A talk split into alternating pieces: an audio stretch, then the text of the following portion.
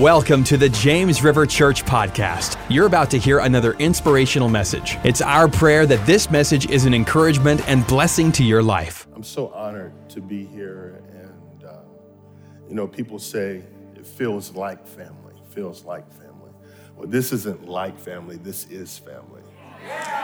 And, um, you know, if you're visiting here and this is your first time, I just want to let you know right off the bat this isn't normal what you see. This isn't normal what you're experiencing. This is a tremendous move of God. And this is nothing short of a supernatural manifestation of the presence of Jesus. And moments like this don't just happen. Moments like this happen because of leaders that are willing to steward the presence of God. And so, can we put our hands together for your incredible pastor, Pastor John, Pastor uh,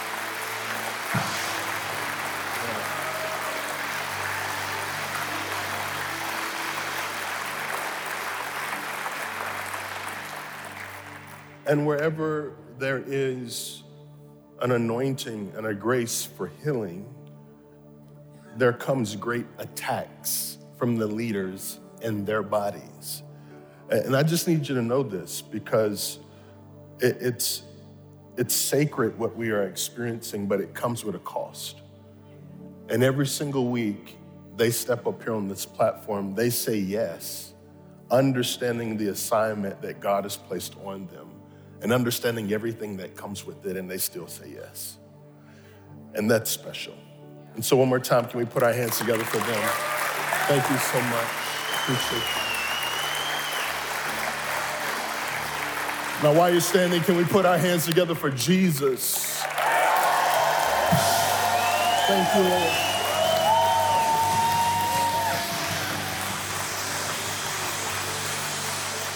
He's so good. I want you to grab your word very quickly. I want to read to you a passage of scripture while you're still standing on your feet. Then I'm going to pray and then we'll unpack this scripture that God has placed on my heart for us today. It's found in Hebrews chapter 11,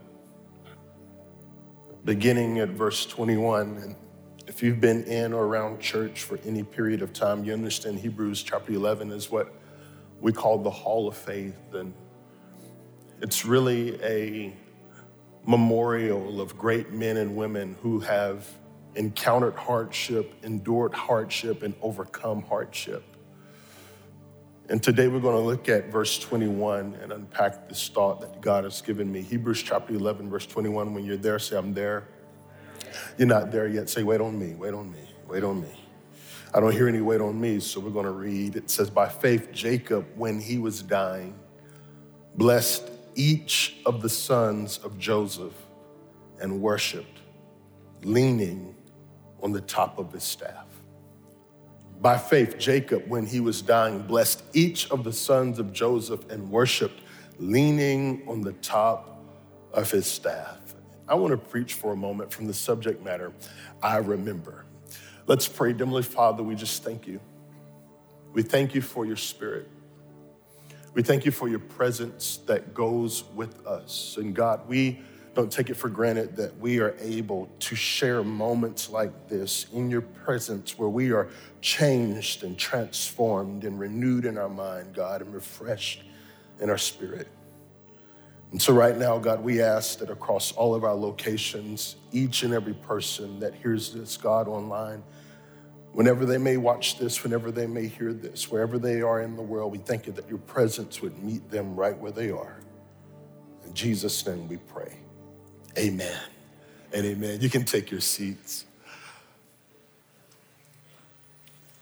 I've had the honor and the privilege of uh, being with our men for Stronger Men's Conference. Uh, for the last two conferences. And, and we've been having a dialogue in conference. And, and I know, ladies, uh, you haven't had the opportunity to eavesdrop on those uh, sessions, but, but I'm going to let you in and, and, kind of bring you up to speed on, on something about me. I am a documentary fanatic. I mean, I love documentaries. Today, me and my son were super excited. It's the start of Shark Week. And do, do I have anybody that's, that's fans of Shark Week? Oh my gosh. He is a shark fanatic. Last year during Shark Week, we watched this documentary special about the world's largest great white shark. And the shark's name was Blue. And uh, he said, You know, Dad, what happens if you jump in the water with Blue? I said, Well, son, you become a snack. And, um, you know, if me or you get in there, it's just one inhale and we are with Jesus. That's it. He said, Well, what does that really mean? I said, Well, we don't want to find out. And so we, we will continually do what God has called us to do and stay out of that part of the ocean. Amen. and so tonight kicks off Shark Week, but I, I came across this documentary around the same time uh, that Shark Week kind of kicked off last year, and it was entitled The Boy Who Could Not Forget. And it, it, it followed this teenager named Aurelien Hayman, and, and you can research this. And the, the fascinating thing about this young man is from the time he was born to uh, present day, he did not forget anything. Every single thing that happened to him in life, he remembered. His parents were so taken aback by this, they took him to go uh, to have his brain researched by doctors and scientists. And uh, they decided to put his brain under this scan and really kind of figure out what was going on. And he sat in the office with these researchers, and these researchers uh, begin to ask him questions uh, just kind of out of the blue to see if he could recall uh, every single detail about every single uh, memory that he had. And so they began to ask him about his second birthday. And uh, they asked him what happened. And, and to their surprise and their amazement, he remembered every single detail about his second birthday. He said, Well, when, when it was morning time, I remember it began to snow, which was which was very weird in that particular season. He was from England. And he said, I, I, went and I got my favorite red coat and I put it on and I went outside and I played in the snow. And they're sitting here and little uh, does he know, they have a picture of his second birthday. And everything that he says that he had on, they're looking at the picture, and he, in fact, had it on. And, and so every single memory that he had was always attached to an emotion, whether it was a good memory or whether it was a bad memory. And, and as he was talking about his second birthday, uh, he began to smile. He began uh, to really reflect and relive the moment that he was remembering. And so they began to ask him other questions, and the researchers got finished, and he went to scientists, and the scientists began to run all these tests on him, and the doctors began to run all these tests on him. And they came to the conclusion that he has a condition called hyperthymesia. And this condition is uh, simply the condition where you don't forget anything. I mean, you don't forget anything. Husbands, I know we think our wives don't forget anything. Uh, but this young man really remembered every single thing. And then they did more research about this, this, this really kind of interesting condition, and they found out that every person within a couple of hundred yards of where he stayed that was in the same age frame also had the same thing. And every time they reflected or every time they remembered, it was attached to an emotion. And as I'm watching this, I thought to myself,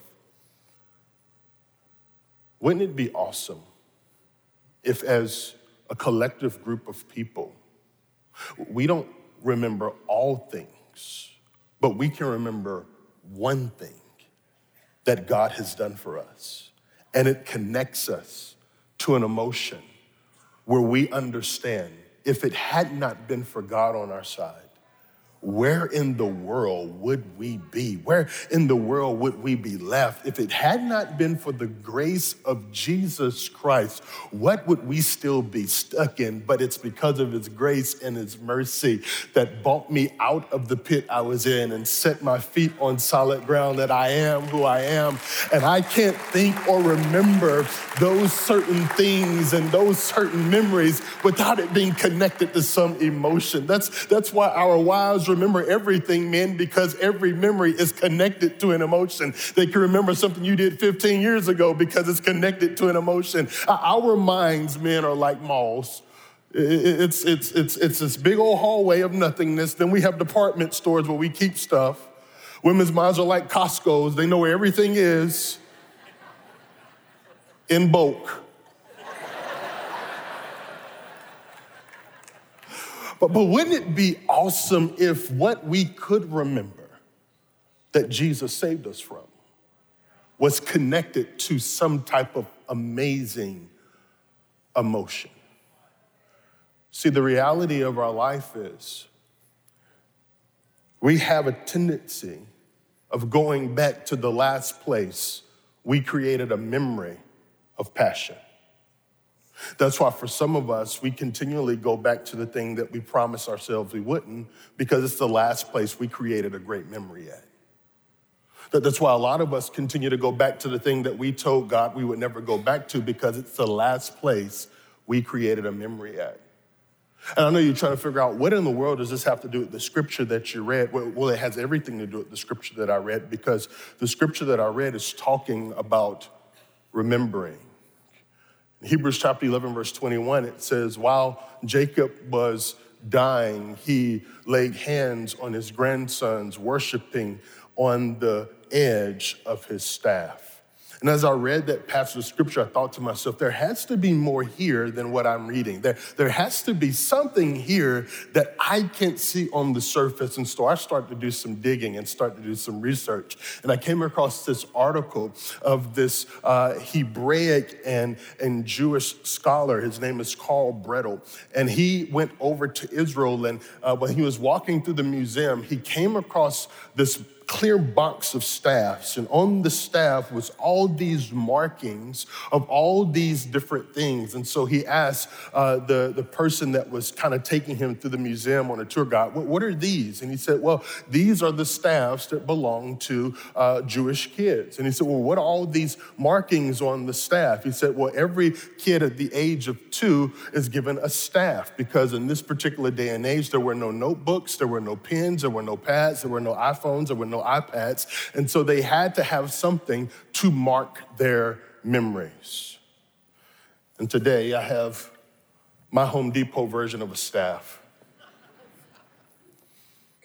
But as we look at this passage of scripture, we see Jacob, also known as Israel, leaning on the top of his staff.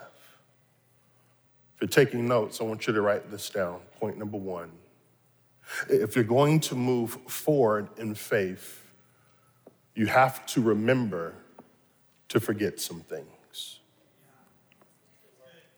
You have to remember to forget. How, many got some things in your life that you don't care to remember?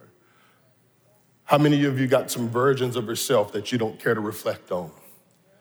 How many of you have some instances, some circumstances, some situations and seasons that you could, could forget and not think about anymore? If you're going to move forward in faith, you have to remember to forget. I call this selective memory. My five year old son who's with me, he has this. He has selective memory. I told him yesterday, hey, I want you to eat your food. I saw he wasn't eating his food. I called him over to the table and said, What you doing, man? He said, I'm over there playing. Said, You're supposed to be eating. He said, Oh. I said, Oh. I just told you two minutes ago, eat your food. He said, I'm sorry, I, I, I didn't hear you. He goes back to the table. He gets the plan again. I call him back over to the table. I said, Max, you're supposed to be eating your food. Oh. I said, son, don't you embarrass me in this restaurant. You better get over there, eat your food. But, but isn't it amazing how, as kids, we have selective memory? When you, when you discipline a kid or you correct a kid, the next day, they, they don't even remember what happened. This is the reality of our lives. If God has forgiven us of our sins and He's forgotten our sins, how come we don't? In order for us to move forward in faith, we have to have selective memory. We have to think about the things that God has done for us, but we also have to forget the things that we did in our yesterday that did not disqualify us from our today. Hear me, family. Whenever we take steps forward in faith, the enemy will always try to remind us of what we did. Isn't it awesome that God knows our sin, but he calls us by name? But isn't it crazy how the enemy knows our name, but he always calls us by our sin? He, he tries to keep in front of us what we did, and, and you need to hear this loud and clear. You are not what you have done. Well, Pastor, how can you say that? It's because of selective memory. I have the ability to remember what God has done for me, and I have the ability to forget who I was not when I was not with God. The scripture Jacob is talking about, he's telling us you have to make a memory. How do we make a memory? We have to stay in the presence of God long enough to make a memory. Are you listening to me? We have to stay in the presence of God long enough to make a memory. Why is this so important? Because we tend to go back to the last place we made a great memory. That's why some of you continue to go to the same restaurant because it was the first restaurant you and your sweet thing went to. That's why some of you continue to go back to the same ice cream place because it was one of the first places you took your sweet thing on a date. We have a tendency of going back to the first thing that we created a memory at. And so, in order for us to forget those things that we should forget, we have to stay long enough in the presence of God to create a new memory. That's why it was so easy for the prodigal son to return home. He had lost his money, he had lost his possessions, he had lost his clothes. He had lost his friends, but he did not lose his memory. So, although he was away from the place he was supposed to be, he did not forget how to find his way back home. Why could he find his way back home? Because it was the last place that he created a good memory. And I'm telling you, no matter where you are in your journey, no matter where you are in your walk, as long as you can remember how to get back to the house of God, God will help you create a new memory here.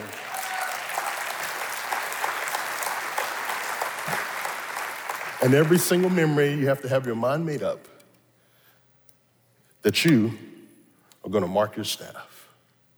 I love what Pastor John was doing earlier, reading the testimonies and those moments of healing because it allows us to mark our staff. It, it, uh, it allows us to mark down areas and situations and seasons in other people's lives where we're waiting on the miracle to happen for us. And this is what we have to know about God God is no respecter of persons, but He is a respecter of principles. And what God has done for others, He has the same ability, the same authority, the same power to do for you. So although it has not happened for you, you yet, you better believe what you are believing for, what you are anticipating, what you are expecting is on the way. You say, How do you know it's on the way, Pastor? Because His word says that His word cannot return unto Him void.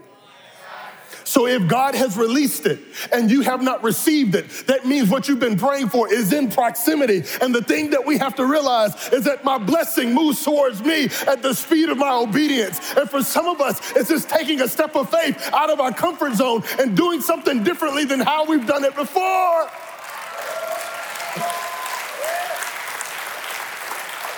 And I'm telling you, every step that we take allows us to mark down a brand new memory.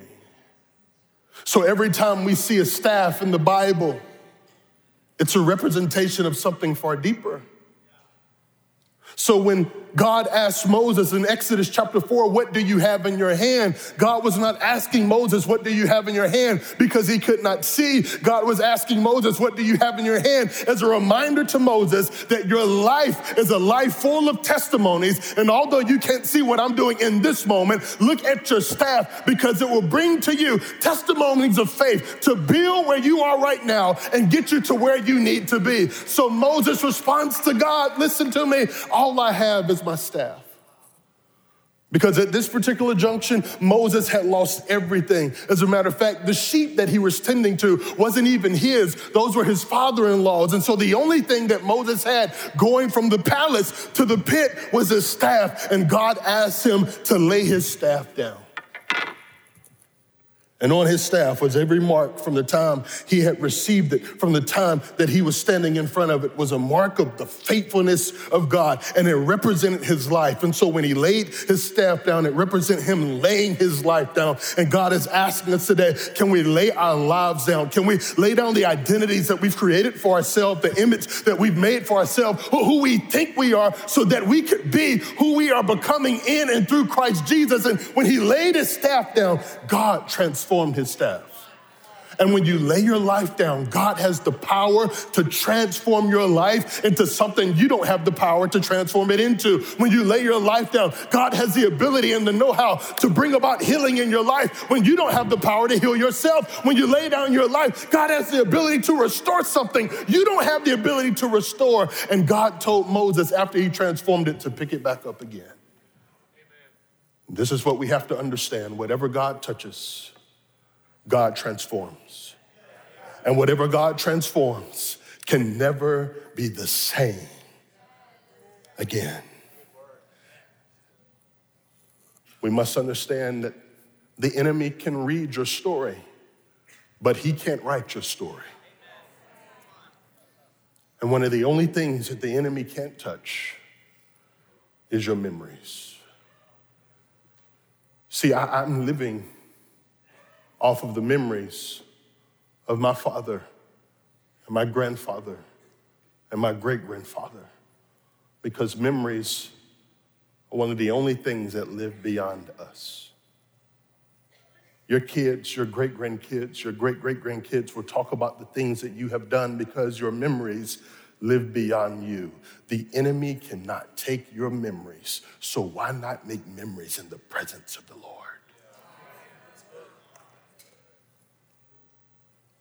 Moses has his staff. And every single time God showed up, he marked his staff. Every single plague that God delivered on, Moses marked his staff. He marked his staff when the frogs came. He marked his staff when the locusts came. He marked his staff when the river turned into blood. He marked his staff when the angel of death came. Every single time that God showed up, he marked his staff. So when he's standing in front of the Red Sea, and the word of God tells us he lifts up his staff, he's not lifting up his staff as a magic wand to open up the Red Sea. He's lifting up his staff to look over it, to build his faith, and to tell himself if God showed up here, and he showed up here, and he showed up here, and he showed up here, surely he'll show up again. And I wonder, am I talking to anybody this morning that believes that God has been good to me in my past? He's been good to me in my today. Surely He'll be good to me in my tomorrow. And every single time God has showed up, He's been faithful to me. He's been good to me. I remember I couldn't bring myself out, but God did. If you believe that, let me hear you say yes. He's looking at his staff as he's holding it over the Red Sea as a testimony and the faithfulness of God showing himself. God has been good to me in my past. Surely he'll be good enough to open up this Red Sea for us and bring us out of where we are and take us over to the other side. But for some of us, it's hard for us to create a memory in the presence of God because we don't feel like we're good enough. We, we don't like to do things that we think we fail at. That's why some of us don't pray because we compare our prayers to other people's prayers. And we think that God doesn't hear us the same way that He hears others. Let me help you with this, family. It's impossible to get your prayers answered when you've already assumed what you think God is going to say. In order to walk out this life with Jesus by faith, you have to take steps into the dark and allow Him to be the light that guides you. Oh, family, listen to me. There's, there's going to be some seasons and situations and circumstances that happen in your life that you don't know the outcome, but you know who does. And so you have to fully trust your life with Him and look back over your spiritual staff and say, He was faithful then. He's been faithful now. Surely He'll be faithful in my tomorrow.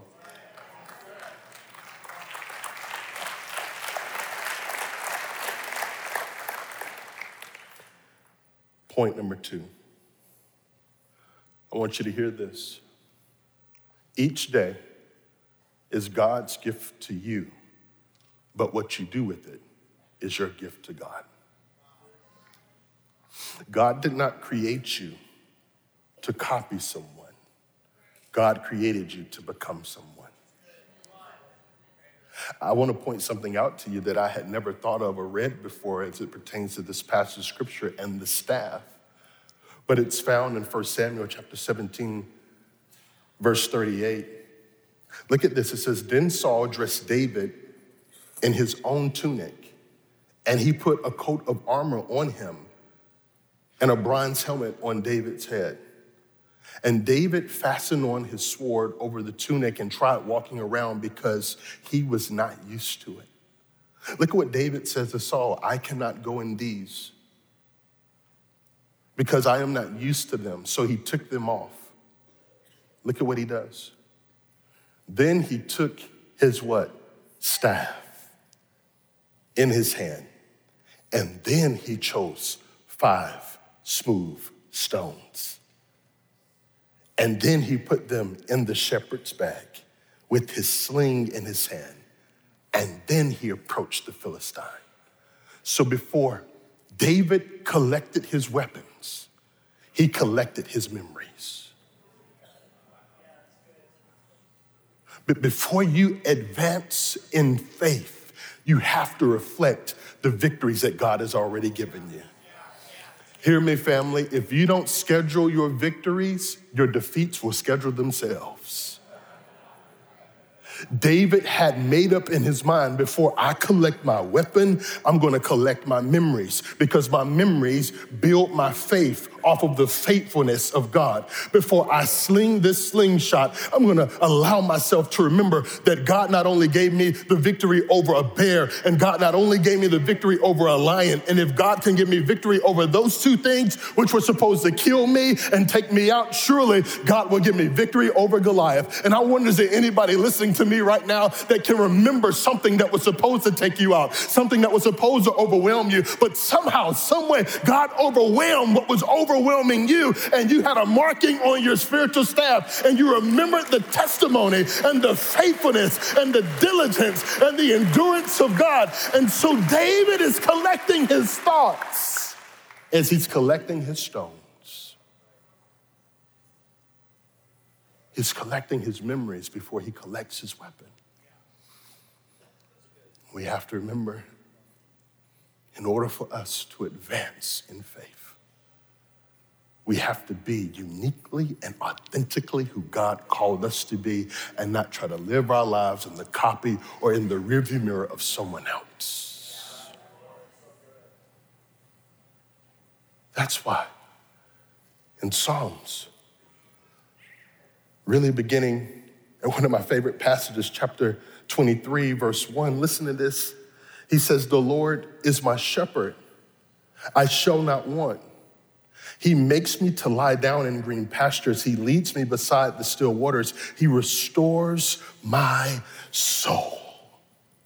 He leads me in the path of righteousness for his name's sake. Yea, though I walk through the valley of the shadow of death, I will fear no evil. Hear me, for you are with me. Your rod and your staff, they comfort me. Have you ever thought to yourself, how in the world can a rod and a staff comfort somebody when they're in the lowest moment of their life, when they're going through battle, when they feel defeated? Because it's the staff that reminded him of the faithfulness of God. When he's going through the valley, he's looking looking at his staff and saying, I've been through other valleys before, but God has brought me through them. I've been through other trials before, but God has brought me through them. I've been through other hurdles and obstacles before, but every single time I've been through something, God allowed me to go through something. And the reality is, is you're not going to stay in the valley. You're going to walk through the valley. You're not going to stay in the fire. You're going to walk through the fire. You're not going to stay in the flood. You're going to walk through the flood. Why do I know you're going to walk through it? Because He is faithful. And every time you think of His faithfulness,